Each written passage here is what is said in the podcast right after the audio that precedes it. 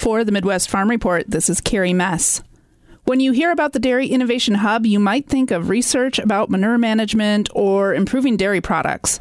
But funding from the Hub covers so much more. Dr. Claudine Pied is a professor at UW-Platteville in the Criminal Justice and Social Science Department. Her research covers a different aspect of dairy farming. She tells us more about that project.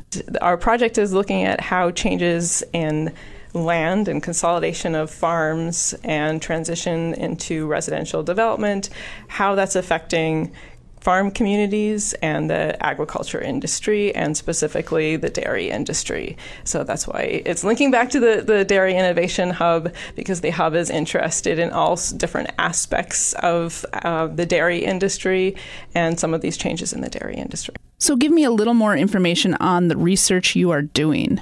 So we took a dual approach of doing both qualitative and quantitative work. Started out by asking people lots of questions with interviews, just trying to understand more about what people were seeing changing around them and what were their concerns about some of these changes in agricultural land, and what were their concerns about the changes in the dairy industry, about as their people are seeing, fewer, smaller farms, some of their neighbors maybe transitioning out of the dairy industry or residential development going up. What are the things that they're most concerned about? What are they thinking about for the next generation? And in general, even during this first phase, people were really anxious to talk to us and responded to our queries and wanted to tell their stories. And then in the second year of the project, we did more of a quantitative end and used some of the information we gathered from the interviews to ask lots of questions and get more of a large-scale assessment. Were you talking to people who live in rural areas in general, or was your focus on hearing directly from farmers? Both. So the first phase with the interviews, we certainly wanted to speak with dairy farmers, people who were in the midst of dairy farming, people who grew up on dairy farms, but maybe were not currently working on a farm. We also talked to municipal leaders, and we talked to agricultural businesses, people who work with dairy farmers in other capacities, because we really tried to take a community oriented approach, right? So not just what's happening in the farm, but what's happening in the farm and the community surrounding them. In what area of the state did you do this research? We did focus on Grant and Dane counties, with the idea Dane County obviously has lots of issues with residential development and just is in a very different circumstance, and with Grant County having maybe more some of the consolidation of farms. So wanted to make sure we were grasping those two different issues. With our survey, we did expand out a little bit to Crawford and Lafayette as well. Dr. Pied, as those responses came in, what trends or topics did you see that kept coming up?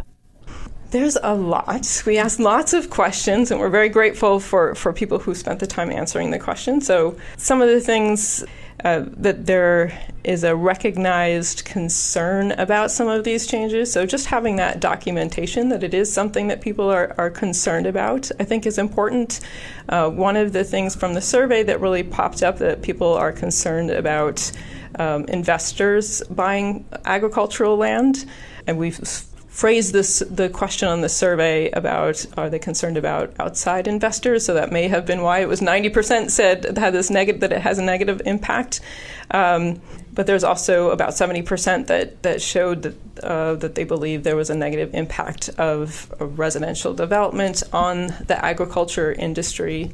And it was about 50% that were concerned about consolidation of farming and its effect on the agricultural industry, that said that it was having a negative rather than a positive effect.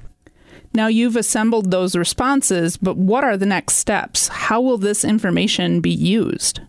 That's a good question. We are still in the midst of trying to make sense of all of this and making sure that we get out there both the data, like I was just giving some examples of, and also the voices of the farmers and others that we talked to from the interview. So I think we want to make sure that people who make decisions about agricultural policy, or even at the local level, people who are thinking about land development in their own towns, to be aware of what people are thinking about, what their concerns are, and especially some of the variation of these concerns. Like I was talking about how older farmers were more concerned about the loss of the sense of community, some of the changes that they've seen, and then what it might be like to be over than 60, which was the number they were looking at, and how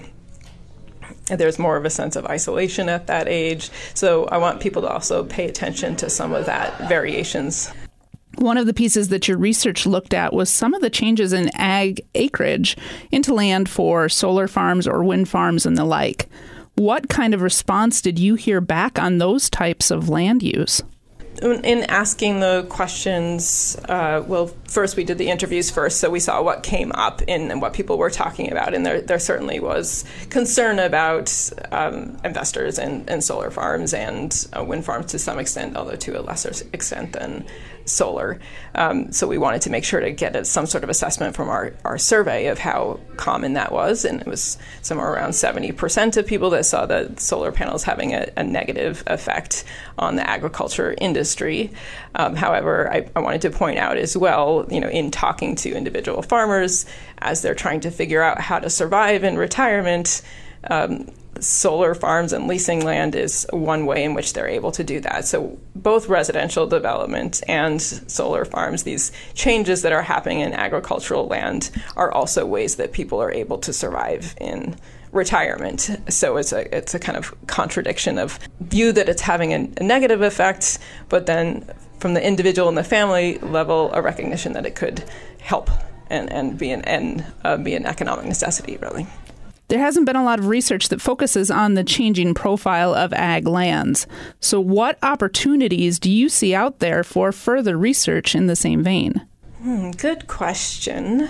I think, as people are asking about the implications of this work for policy, I would see a next step is getting a little bit more specific in policy considerations.